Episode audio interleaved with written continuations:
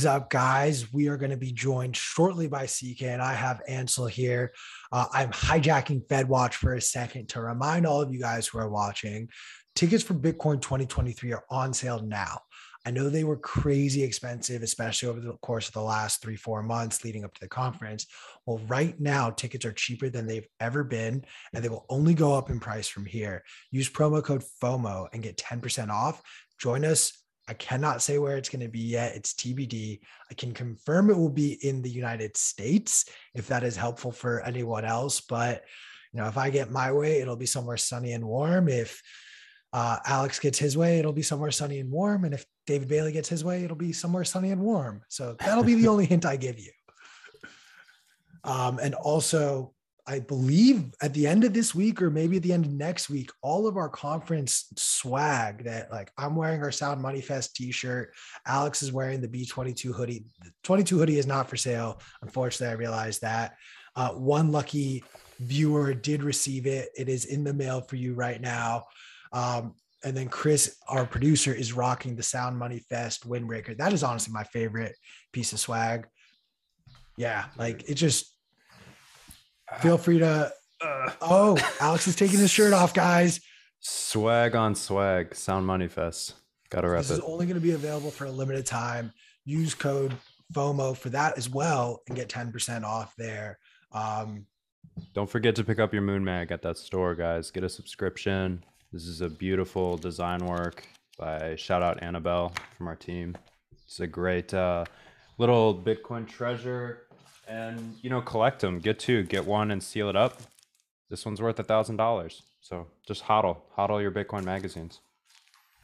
Look at that, guys. We're we're helping you guys invest. Invest in Bitcoin, invest in clothes, invest in paper, magazines. You can do it all. Heck, you see those shoes in Alex's background. You guys, if you're not following Alex on Instagram, you should because he was posting like all of the shots of him like actually doing that. Did not make Nike shoes, no, but he took the Nike shoes and designed them, put on the Bitcoin logo on it. Honestly, it was so cool watching him rip that tape off. I think I've rewatched that clip probably like 20 times. Maybe was not as sober as I should have been, but it it still looked awesome nonetheless. Appreciate that. Be careful on Instagram though, not verified. Got a bunch of imposters for whatever weird reason. And they all have Rule- more followers than me. Rule of thumb if you find any of us on Instagram, our accounts are the ones with less followers than our fake account. Um, CK has joined us, and I am going to be handing the mic over to him the moment he shows us his pretty face. But yeah, uh, excited for this chat. We're going to jump into a lot of the craziness that's happened since we jumped on. I don't know who listened to Ansel's last FedWatch solo, but uh, he hit on a lot of great information. And honestly, Ansel, I love I love that format. So uh, I'm a big fan of Bitcoin and markets, and uh, that was kind of your original format on that show. So hopefully we can keep that rolling. But um, a lot of good stuff to unpack here. We got a lot of great sound bites from different central bankers. We're not going to tease them out clip by clip, but really we're just going to kind of talk them through uh, and then hopefully we can add in some uh, some foreign clips clips to uh, to future uh, streams that we do here on Bitcoin Magazine Live. Ansel, do you want to kind of jump into uh, high level what your what you saw from this IMF debate, other than the fact that it performed less well than Bitcoin 22 content on Bitcoin Magazine? Really insane to see Bitcoin Magazine outperforming CNBC uh, streams with uh, with you know central bankers from the major uh, central banks and financial uh, institutions and governing bodies. But I mean, I guess that's what the people want. Yeah. So uh, up front, that was my fault of getting the clips to you guys late, but uh, hopefully in the future we'll get it down and, and maybe I'll even do a supplementary episode and break it down by myself. Like uh, CK was saying, he likes that format. So I might even do that this week. We'll see if uh, we can get that out. But yeah, overall, this was a IMF meeting. And after the IMF meeting, they had a roundtable with, uh, let's see who was all there. Of course, Jerome Powell and Christine Lagarde. Also, managing director of the IMF, Kristalina Georgievna. I think you say her last name. The Indonesian finance minister, I won't even try to pronounce her name, and the Barbados prime minister, Mia Mottley. So they had a it, wasn't even a debate. They call it a debate, but it was just a, a roundtable where they kind of voiced their opinions and their concerns about the global economy right now. I thought it was really interesting. I mean, we kind of knew what uh, Powell and Lagarde were going to say, but I thought the one of the interesting members of this panel was the Indonesian finance minister because she has an emerging market view and she was very well spoken. She broke it down, you know, in a in a way that was pretty plain English uh, for people, and I, I just really appreciate that that perspective. But overall, it was an interesting back and forth, and we can break down some of the major points that uh, we kind of both brought out of this. No, hundred percent. I mean, it was very interesting again to kind of have these four people I think in particular, the ones that we focused on were Jerome Powell, Christine Lagarde, and I, am blanking out on the name of the uh, director of the IMF, uh, Chris, uh, uh, Kristalina. Yeah. Kristalina. So uh, they had some really interesting commentary regarding inflation, regarding the differences between the U.S. economy, the European economy. very interesting perspectives on Ukraine, Russia, what those activities uh, had to do with them meeting their mandates, uh, maybe casting off some blame there. Uh, but I mean, I don't know if you want to just kind of jump into uh, the first clip that we were uh, that we kind of picked out here with uh, with Christine Lagarde, or how you wanted to kick this off. Yeah, so I'll just kind of talk through what she said here. Um, so she's the president of the ECB, and I have been pretty bearish on the euro and on the ECB for several years now. And she said that their main risk was towards higher inflation. You know, if like if you had to pick uh, whether they're going to overshoot above their target or below their target uh, on inflation, she said the risk is to the upside. And then she said the risk to growth was on the downside. So they are in a very tough situation. They can't tighten because the risk is to the downside on growth. Then they would go, you know, it would put them directly into recession. Um, now, Powell kind of responded to that and he uh, said that the US economy was much more robust. And so they had more room to be more hawkish. Where Lagarde said that she was, she had this owl pin on and she's like, I'm not a hawk or a dove. That's, I wear this owl pin. It, that's so European, that, that comment. But, um, anyways, the, uh, one thing that I pulled out too was that she saluted the sanctions, and all along she's like blaming this and that for their problems, right? And she doesn't even uh, want to, or she blames Russia, but she doesn't blame the reaction by the European Union on these sanctions and uh, what the effect that has on the economy. Did you have any thoughts about that?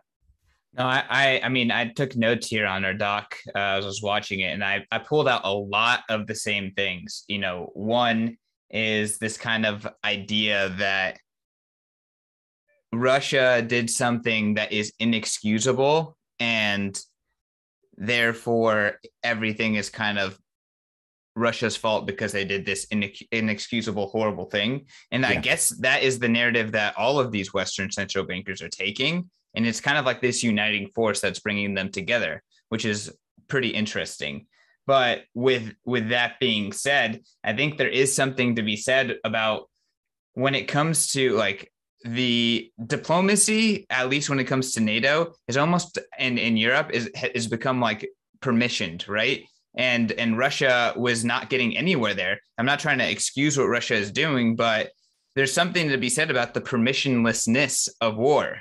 If you need to, you know, take over resources, if you need to make things happen, you don't have to ask for permission to to you know put men into combat. So like I, I just think that the framing of this is inexcusable. I just don't think it's honest. And I know that in past shows you've discussed about how NATO and the US have, you know, pushed Russia in a difficult position because of, you know, putting weapons in Ukraine, being involved in Ukraine and having that as a strategic territory between Europe and Russia. I'm not a geopolitical expert or anything like that, but uh, I I do think that the framing that Lagarde Jerome, a lot of these central bankers are using in regards to the dynamics of the conflict, maybe aren't necessarily the most honest. Yeah, and I I, I try to stay away uh, these days from uh, being outspoken on the Russia situation, but I, I think it's very glaringly obvious that sanctions are also an act of war, right? Sanctions starve populations and they hurt the economy. So there's there's millions of poor people in Europe that are getting completely wrecked.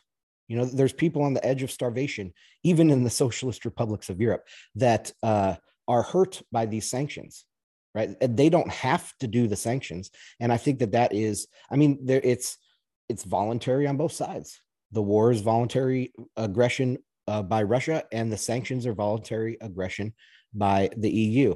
But of course, they don't ever want to mention that. They they say pretty much whatever they can do whatever they want in response to this Russian aggression. And so, um, anyway, I wanted to start building this narrative just from this these first few comments and show that, that they don't have any problem with destroying demand within their selective economies. So Lagarde, she praises the sanctions, which destroys demand in the EU. And Powell, a little bit later, we'll probably cover this, that you know he talks about destroying demand in the US, and they have no problem with that. Well, so what, and this is kind of jumping ahead, but what Powell is talking about how the central bankers can't control the supply side aspect. And obviously other things that uh, you know impact that. That's supply chains that's politics that is foreign relations that's war. That is what affects the the supply side but what they can control and manipulate is the demand side and i think that that is a very key theme that you're bringing up here yeah absolutely so let's move on to that next one um the well, yeah, we'll have to skip ahead quite a bit because then they start talking about actually what makes up this inflation. Well, let, us not skip from. ahead. Let's okay. not skip ahead. I okay. do I do want to like say on one more thing with uh Lagarde. Um it was really interesting that she noted she was like a- after she saluted the the sanctions on Russia, obviously she believes they're justified. We're not going to get into w- what's the deal there, but she did say that whatever is happening around the world because of Russia and Ukraine conflict, that is going to impact their plans, right? So she kind of alludes to like, we have a goal, we have a mandate, we have these plans, and our plans, our trajectory is being impacted uh, by this this conflict that is unforeseen, is in outside of our control, uh, which is very interesting framing as well. Yeah, we've heard that over the years from uh, Federal Reserve chairman as well, where they you know, uh, they want to blame the global economic situation for maybe some indecision on their part. And Lagarde does kind of sidestep multiple, you know, they try to pin her down like, when are you going to actually stop QE? And, you know, she's like, oh, we have to see when it's going to be appropriate.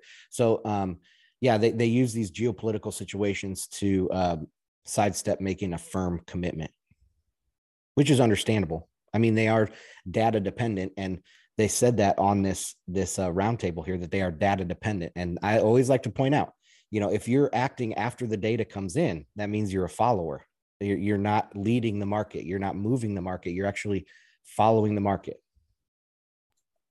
yeah, I mean, ultimately, markets are in control. It's just these central bankers are are throwing wrenches into the system, right? They're that that's I think that's the key of Fed Watch, guys. This is our underlying message: is that um, these central bankers, they are not in control. They're a part of a bigger system, and all of their interventions, uh, they have unknown effects. And they talk about it on this on this panel. They talk about how there's unintended effects of what they do. Sometimes they don't think about those unintended uh, effects. that are just thinking about their specific objectives. And the reality is, is that I found it really weird watching them, you know, these four people kind of even they could have sounded intelligent and reasonable. And uh, oftentimes they do out of context. But when you like think of like when you zoom out and you're like, wow, these people, no matter, you know, are controlling massive institutions that have massive impacts on human suffering and human uh and and and and uh I guess human progress right? H- huge, huge impacts on them, and and we're letting old dinosaurs control that. Uh, and they don't have as much information as they need. They don't have more information than the market, and uh, they have bad incentives. You know, some of these people, you can point to Lagarde. She, you know, she is an accused criminal. She's a convicted criminal. So um, it, it's crazy to just watch a panel of four people that control have all this power and you know, it really makes it feel like Bitcoin is the future because Bitcoin is it, it, it, automates all of this. It takes it away from them and it gives it back to market forces. And it's it's a really much more pure way in order to have an economic system. I know we're kind of getting off the rails here, so I'm going to pass it back to you, Ansel. I'll just say I, I think it that's just a feature of the market or reality is that they are always behind a little bit, right? Like if I because I was trying to think well, back in 1915, w- was the Fed, you know, more up to speed with what was going on in the economy? And I don't think so back then either. They were always behind. The free market is always ahead with more information. And uh, I mean, that's that's the basic argument why we want free markets versus planned economies because the free market efficiently can allocate these resources without even thinking about it right? And they they make mistakes. So i, I totally agree with what you said there. Should we move on to powell's next comment? Let's do it. He said that because they they brought up the inflation question to him and you know he's like well we're going to use our tools. This is a quote quote we will use our tools to get demand and supply back in sync with their 2% goal um, so how are they going to do that? Um, that g- brings me back to they they don't control the supply side of things, so they have to be drilling down on the demand side. Uh, if you have undersupply and you have a supply shock, what do you have to do to demand to get that back in line and get your inflation down? You got to bring it down. Yeah, you have to bring demand down. So that's what they're. I mean, that's what came across with of all of Powell's comments they're, they're targeting the demand side on purpose because that's all they can control. So what do you think about that idea? I mean, the, it's it's obvious that that's what they're saying. It's just when you put it into layman's term, it's it's a lot more uh, sinister. And again, it they're they're calling it controlling or they're managing or bringing it back in sync. But what they're actually doing is they're manipulating. That's the key word here. They are manipulating behavior, or they're attempting to at least. Uh, and you know, Ansel, I'm sure you'll say like they're just managing expectations. This is expectation yeah. management, and that is what creates uh, this kind of behavior. But um, regardless, that their intention is to manipulate, and I think that that is one of the keys. And you're right; they say they say that they can't control demand. We know that they can't control demand, other than you know whatever they're doing on a political level to uh, to impact demand. They can't control supply, but their tools allow them theoretically to control demand. And that's what they're going to try to manipulate. Yeah, I mean, they can't control supply in one aspect. They can put sanctions on countries, right? So, like, they, they can they can uh, seize the Russian central bank's assets, and that's going to put supply down, right? But they can't manipulate supply upwards. Um, is that a central so, bank yeah. function, or is that like is that more political? The sanctioning, um, well, it's depends, I guess, on the country you're in. I, I Powell, remember, Powell was very upset that they uh, put the sanctions on the Russian central bank because he was worried about what it would do to liquidity in the you know global financial system. Uh, as of now, it doesn't seem to have done much because Russia's continued to be able to pay their bills and haven't been defaulted. I mean, Citigroup and some of these other banks in the US that were holding these millions and millions, hundreds of billions, I think, of dollars worth of Russia uh, central bank's assets, they've been allowing them to use those assets to pay their debts. Uh, but they can't do anything else with them. So um, it has it really hasn't accomplished what they thought it was going to accomplish. Um, but yeah, Powell was upset with that decision. At least central bankers will be consulted, I would believe, in all countries. But yes, I, I I don't think that's a role of the central bank, more of a political role, obviously. Gotcha. Yeah, I mean that that's what I was kind of leaning on. Is I feel like there's the politics, and that's I think when it comes to impacting supply, for the most part, it's it's political. Um, when it comes to sanctions, war, that kind of thing. Um, oh, let, let me break in there real quick too. Um, that's one reason why Raskin was not put on the, the board of governors because she wanted to use monetary policy to direct capital away from fossil fuel companies. And that did not seem to be appropriate. So the, the Fed at least tries to be apolitical, um, but not that's not guaranteed. I mean, Lagarde didn't sound like she was apolitical up there, did she? I mean, none of them sounded like they were they were apolitical, and if anything, it sounded like at least they were united on the front against Russia. Again, I'm not trying to to say a lot about how they should be, but um, where at one point during the COVID crisis, it seemed like there was a divide between uh, the U.S. and then uh, the rest of uh, kind of like the Western central banking apparatus. Uh, now, at least when it comes to uh, working together uh, to uh, navigate the tidal wave that has been created by Russia and Ukraine, they're they're on the same boat, if you will. Yeah, and they do talk about that a little bit there in the discussions. Very um, specifically, they talk about the rules that Lagarde says. You know, we all these economies have prospered under this rule, and when you join the international community, then you are kind of it, it's an implied acknowledgement of this rule set, uh, and so I think that's one of the things breaking down. People don't really care too much about what the IMF says anymore. They don't care what the UN says anymore. It's they're not seen as being legitimate international organizations from all economies around the world. So, um, yeah, I thought that was interesting. I'll also say that Powell, like, literally said in here that the market is processing what they're saying. That's a direct quote. The market is processing what we're saying. And so, yeah, that, that's their whole monetary policy goal is to talk and form expectations of the future. Uh, he did also say that we should, that multiple people on the committee think that it's appropriate to have multiple 50 basis point hikes and that multiple 50 basis point hikes are on the table. So, um, that is an expectation that it seems as though the the US Fed is trying to push over the past few months and it seems like they're going to continue to push that narrative and you know I guess those consequent actions. Yeah, funny tidbit was did you hear the Indonesian uh, finance minister a little bit later and she said, "Well, Powell just told us that there's going to be a 50 basis point hike." And everyone's like, "No, no, no. But he didn't say that." And she's like, "Oh, well, yeah, you know what I mean." so, yeah. I didn't quite catch that, but um, it, I mean, like honestly, like you know, it's like, hey, you're in a PR meeting about your company, you're talking about to the rest of the world, and you just let something slip on accident, like that. That's kind of happening left and right on these calls, and uh, they're not 100% in sync. And like I said, I just see the boomer counter of the traditional financial system, uh, and it's going to just get absolutely clobbered by the efficiency of an automated monetary system, which is Bitcoin. Absolutely.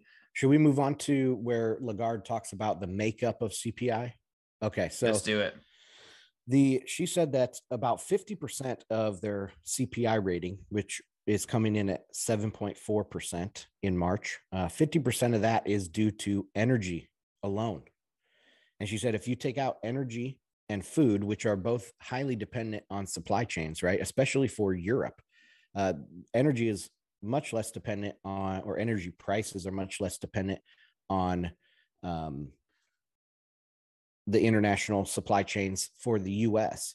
But for Europe, of course, all of their energy is coming from abroad pretty much. So if they strip out energy and food, their core inflation was only 2.9%. And so she reiterated about the supply shock, supply shock. And that's when Powell got into oh no, but our our policies can't do anything about supply. So, um, do you have any thoughts on the CPI discussion they had there? Well, I mean, again, I think it, it gives you a glimpse into how they posture, but when you think about their like quote unquote reasonable talking points, it really, when you think about it, it unravels, right? So, first of all, she's saying, hey, let's just subtract food and energy because those are Russia's fault. Uh, so actually, we're not doing that bad of a job. We're looking at under 3% inflation on our core inflation, right? But the problem is here is that the food and the energy costs are going to impact everything else. One, so that she completely ignores that and she she tries to reframe it as a, oh hey, you know, we that's Russia's fault. We can just subtract it.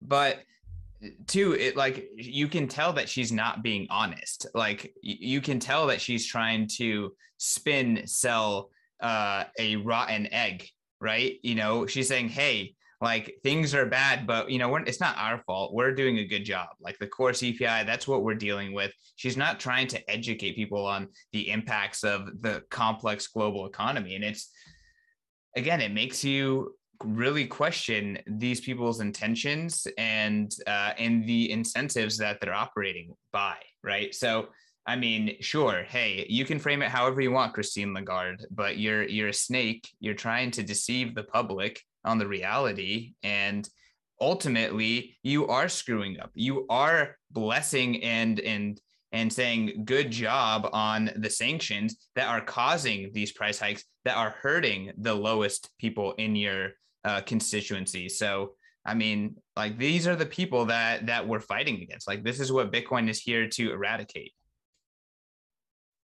Yeah and a very important part of that is you know we reached this fragile place where energy is 50% of their CPI because of their past decisions, right? Like the way that the economy has evolved under ECB stewardship has put them in a place now that the CPI is rising. So, a- any way you slice it, uh, the ECB, at least their narrative, their push towards globalization and, and fragility uh, of the credit system and, and all of that that has put them in the place where they are today. But I have to point out as well that it's a hard job to measure inflation. And I mean, it, it, should be easy, right? We should be able to say how much money was printed. That should be the inflation rate. But of course, we can't do that. So, what they have to do is try to decide what percentage of consumer prices is made up of energy and then how much is the, are the sanctions or the supply chains affecting those prices changes? And it, it's just it gets really really comp- overly complicated very very quickly. Uh, and the reason why they can't just say we printed this much money that's the inflation rate is because they don't really print money. Yeah i mean again i don't want to get into the details here because people like agree disagree whatever. Ultimately they're not in control they create chaos. They're lying to your face. They're going to be automated away. Let's keep breaking down, you know, this BS. Let's go to the next clip, right? So, um, I think was it this next clip was regarding or sorry no the, the next clip here um, is specifically you know targeted towards powell um, but talking about globalization and the impacts of globalization. I have to give a shout out to the moderator. She was asking good questions. She was framing things uh, in order to try to get them to talk about uh, things that are a little bit outside of their uh, scope of control that cr- crisscrossed uh, their jurisdiction. So shout out to the moderator, but you know she got them to start commentating on uh, let's just say the reversal in globalization and the onshoring of a lot of production uh, in these places that have gotten very used to you know importing a lot of stuff from cheaper production hubs. Yeah and she first po- poses that uh, question about globalization to powell. And she said do we or she asked do we see a reversal of globalization and a shrinking of the length of supply chains? You know and he's like well, we could be seeing that. It's very possible that we see from this point forward a reversal in globalization. Of course, that was like, to me, uh, the way I kind of understand these different central bankers and their different uh, uh, constituents that they represent. That's that is not good to hear if you are Europe, right? Because Europe doesn't. They need they rely on globalization for their consumers to buy their heavy machinery from Germany. They uh, rely on Russia for their their energy needs. And so when you t- when you tell them that globalization is going away, to me, in as if I were a European, I would be like, of course not. It's not going away. And that's actually what Lagarde said. Lagarde got to speak later, and she's like, oh no, we're just revisiting the terms of trade. Globalization is not going away. Um, so there was definitely a disagreement there, right, between Powell's position on, yeah, we probably will see some sort of reversal in globalization, to Lagarde saying, oh, no, no, no uh, deglobalization in the future. Yeah, I mean, Powell was definitely, you know, kind of tiptoeing around the question. He said, We haven't reversed yet. We're just slowing down. We may see a reversal. Um, but he did say there's costs and benefits, that globalization uh, has a cost, and that there could be a different world with higher inflation, less productivity, but more security, more reliability of supply chains. Uh, so, uh, you know, those words came out of his mouth. Like Ansel said, Lagarde, of course, played it down. And I think it's really important for listeners to understand like Europe is in a very specific situation that's very different than the US. It's very different from China. It's very different from India. Uh, and Europe needs globalization. Europe needs the current kind of order of things in order for it to be viable. Uh, so that needs to color how you're kind of analyzing what Lagarde is saying, analyzing uh, Europe's kind of position between Russia, uh, the US, and other world powers. Yeah, that's one reason why the Europeans went out and were colonialists, right? They went out to uh, colonize these places and create a complete self sufficient economy um, where the US doesn't necessarily have to do that. The, Europe has achieved that now instead of cl- colonialization, uh, they've achieved that through globalization. And the US doesn't really need to worry about that too much because they we have a relatively self-sufficient economy. And I would say maybe Eastern, you know, the Eastern Asian countries are relatively self-sufficient as well. So um, Europe is is in a very unique position on the map, and that that drives their their need for globalization. Yeah, for sure. Another thing I thought was interesting was the uh, Indonesian prime minister. She brought up a good point, and she said that um, there has been a she's no as an emerging market, you know, head of an emerging market bank. She noticed the change from using the term efficiency to security, and that her idea of kind of the emerging market consensus or the the feeling out there in emerging markets is that globalization is on a shaky ground.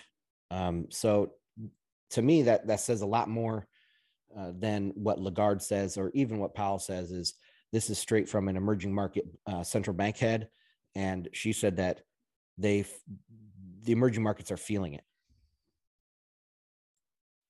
I mean, again, it's the it's the people who need the efficiency, who run the tightest margins, who make the least amount of money uh, who feel it the most and that's the emerging markets that's the poorest in developing markets um, so it makes sense and again i can't help but just think of like you know bitcoin is the ultimate solution to kind of uh, fix a lot of these issues. You know i don't want to be too uh, hyperbolic here but again like for all of these issues there's bitcoin.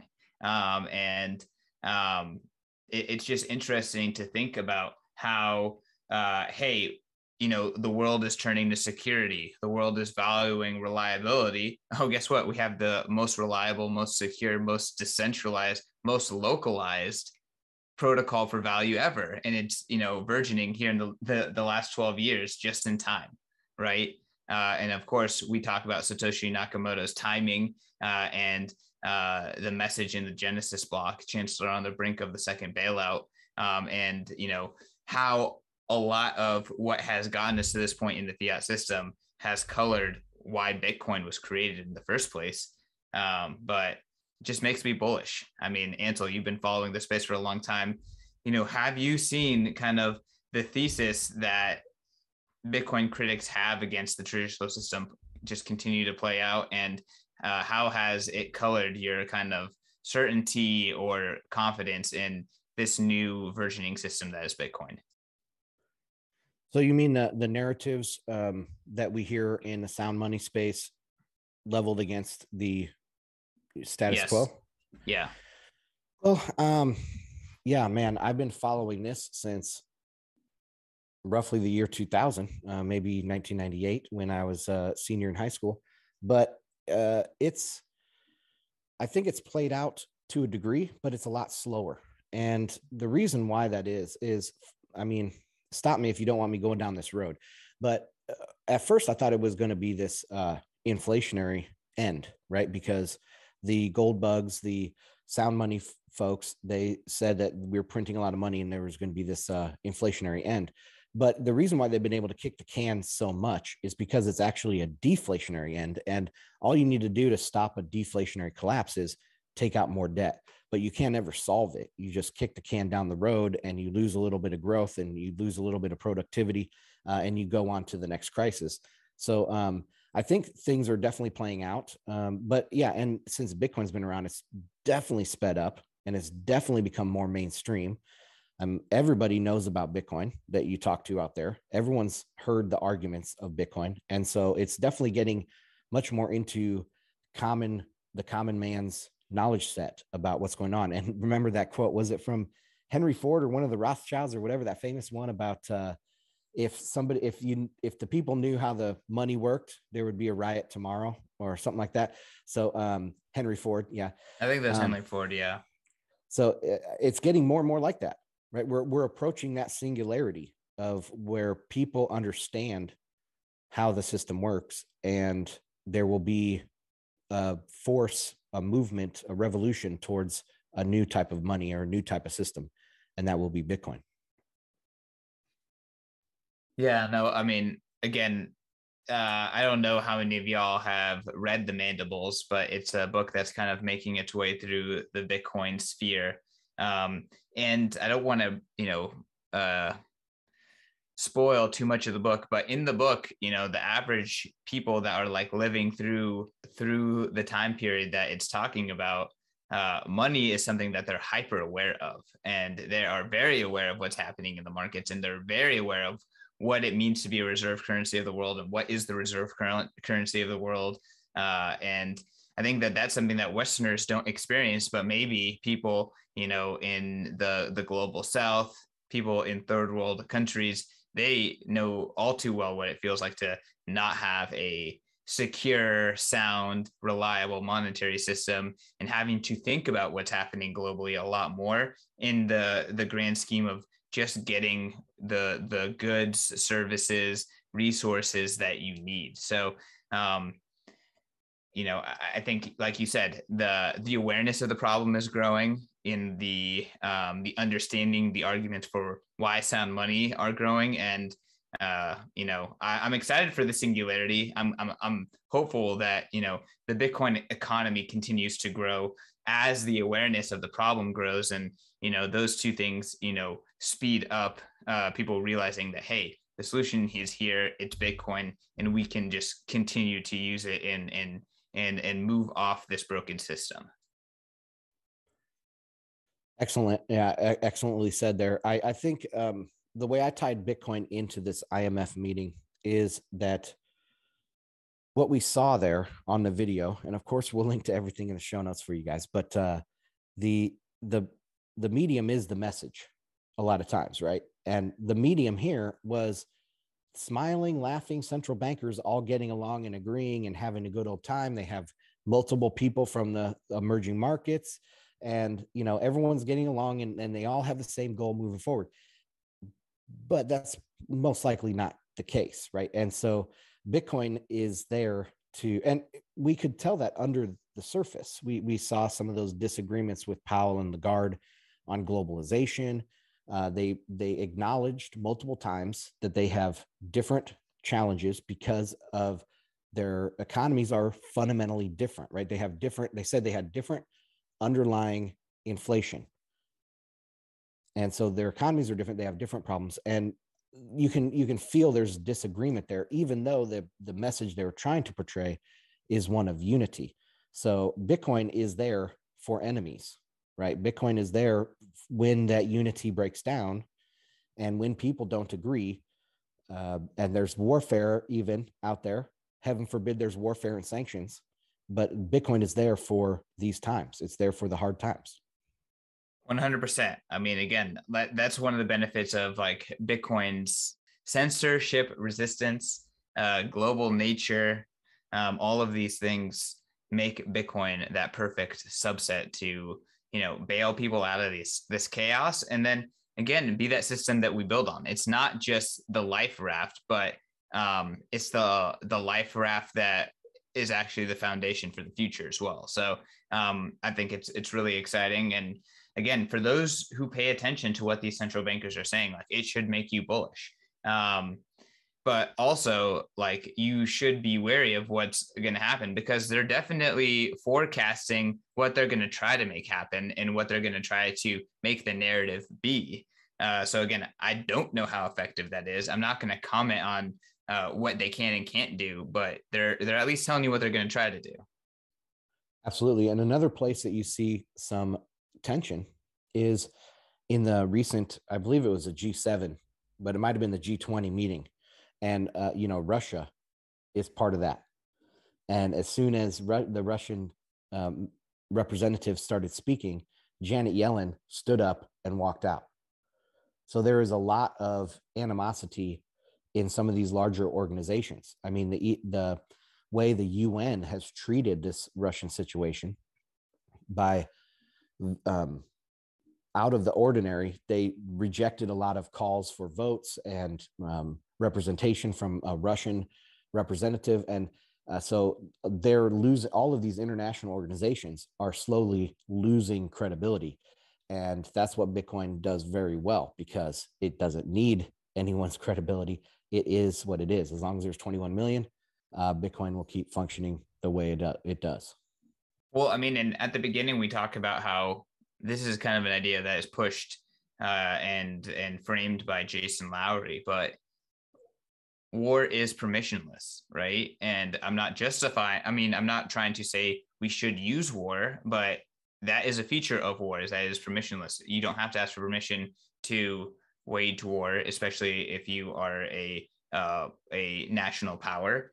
Uh, and then you look at uh, diplomacy in the UN, international diplomacy in the UN, uh, and different aspects of trying to you know work with europe work with the west work with other countries abroad and sometimes you just can't get what you want you can't reason with and sometimes you get completely shut out of and disrespected in and again uh, when you see how these central bankers talk about the situation they do not take or uh, or uh, they don't take credit for or responsibility for what their side may have done to worsen the crisis and until you can until both sides can understand how they got there, it's very difficult to resolve it. It really is. And, you know, it seems like the West right now is like sanction them, crush them, defeat them. That is, they're not, they're not even willing to say, you know, maybe we did something wrong. Maybe this is not a situation where people were in position to, uh, to get what they want. Maybe there's a way that we could find diplomacy work better, but that that's not the, that's not the attitude. And everything is, that's happening is is just permission unpermission or is is absolutely like you know there, there's no reason for it to happen and therefore um you know there's this boogeyman that is russia to blame yeah and if you look back on the grand scheme of history right most of the time is people not trading with each other and there are zones of control and um, regions of influence and that's why uh, powell said in this imf thing he called it friend shoring. And I've never heard that term before, but um, obviously it would be a smaller group, tra- a group of trade partners, and you shorten your supply chains to those select few in your smaller uh, partnership of, of trade or trade organization. No longer will we have the WTO, the World Trade Organization, but we'll, might, we might have like the AUKUS trade organization or the uh, EU and Northern Africa Trade Organization or something like that, right? So there, there's going to be these um, these smaller uh, regions of trade, and that is the if you go back in history, that is the standard throughout of all, all of history. The the uh, the thing that's non-standard is these last 50 years where we've had an international order. So Ansel, I guess just to kind of close this one out, um, any kind of big themes that you're seeing the rest of this year that you'd want to point out and i mean any kind of just like closing words on on this panel in general for themes, I'll go back to the episode of last week when I talked uh, a lot about CPI and I talked about yield curve inversions and things like that.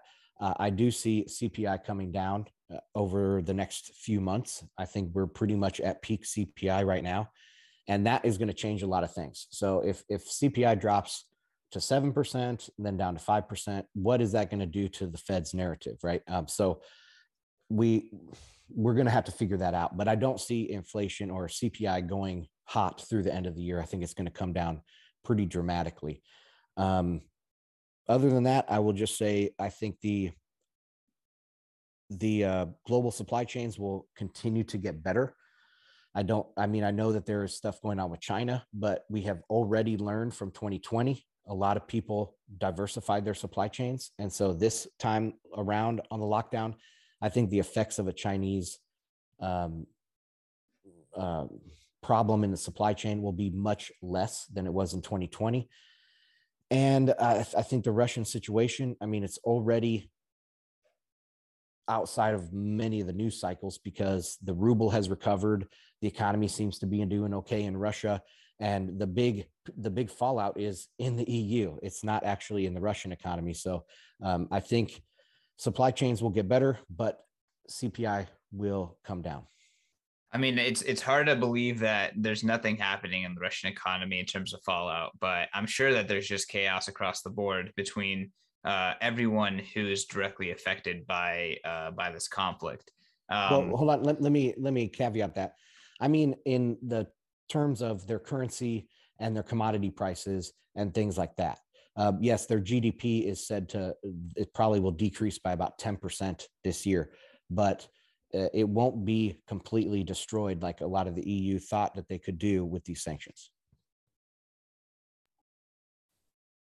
Yeah, I think that uh, there's a lot of praise from Lagarde on sanctions and their effectiveness. I think that it's a lot more overblown and it's definitely a double edged sword, right? It is, you know, when you sanction, it's like blocking someone on Twitter. When you block them, you can't see their stuff they can't see your stuff right? So it's a two-way street. It's affecting both parties. Um, and that's going to have effects. These are complex systems.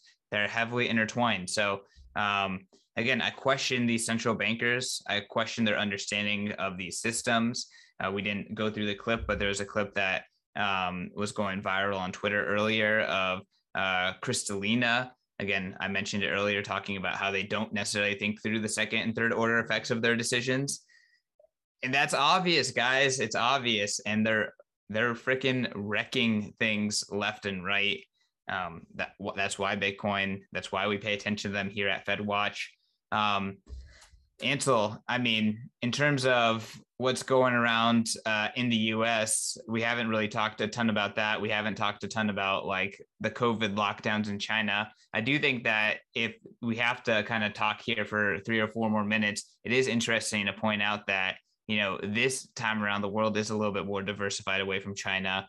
And we're seeing like horror stories of lockdowns in Shanghai and things like that and then on the flip side, you know, there's massive public events in the West, especially in the US, where we're seeing kind of like a immunity to uh, this overreach a second or third time around. I don't know if I'm praising the West too much today, but um, I'm kind of curious what your uh, interpretation of uh, this East West China versus US kind of uh, reactions to the, the COVID developments you hit the nail on the head with the diversification of the Chinese supply chains. And if they haven't done it yet, they at least have plans to do it and they've thought through it. They've run some of the, you know, cost benefit analysis of doing it in many of these companies. And so as they see these supply chains breaking down once again in China, they're going to have a bit much better idea how to handle it now.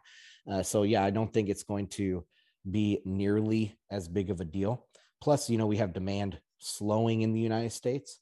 So yes, we have uh, a shortage coming from China of goods, but we also have demand uh, falling in the U.S. So uh, I think the the effects of this will be much less. You also mentioned um, the West and not pursuing similar lockdowns, um, or maybe that they they have seen the error of their ways and they won't pursue similar lockdowns.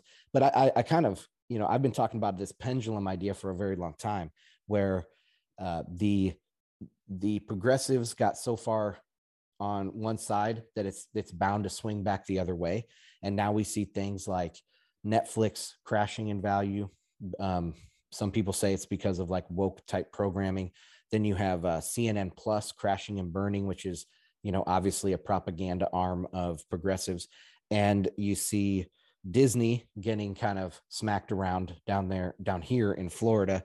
And then we see Twitter getting taken over by Elon Musk. So those are just four major things happening just in media that tell me that this, this, um, uh, I guess, public appetite or public uh, resistance to this type of um, hard, hardcore lockdowns is really taking shape and it's not going to happen again because uh, the pendulum has swung back and people are waking up to the power that they actually do have uh, in the role of politics.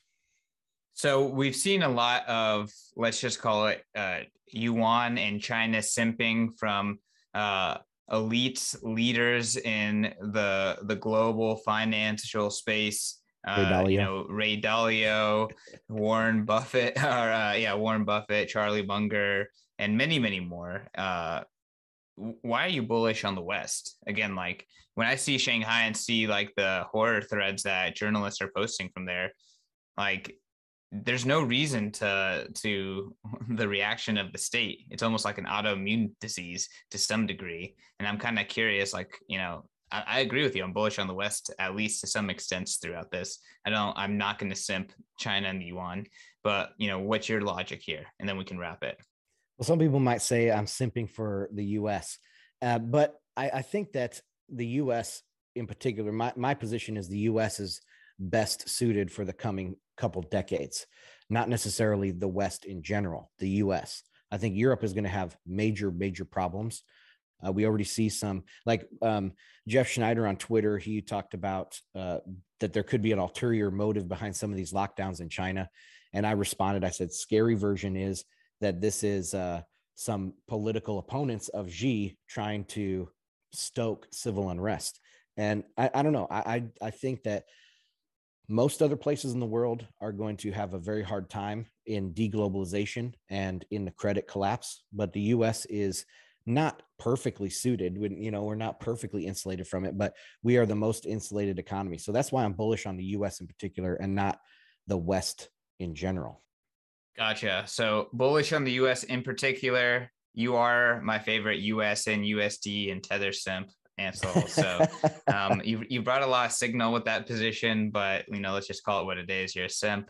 Uh, and yeah, y'all, Bitcoiners, come here to Fed Watch. Come listen to me just ramble about central bankers being bad and and Ansel simping the US dollar.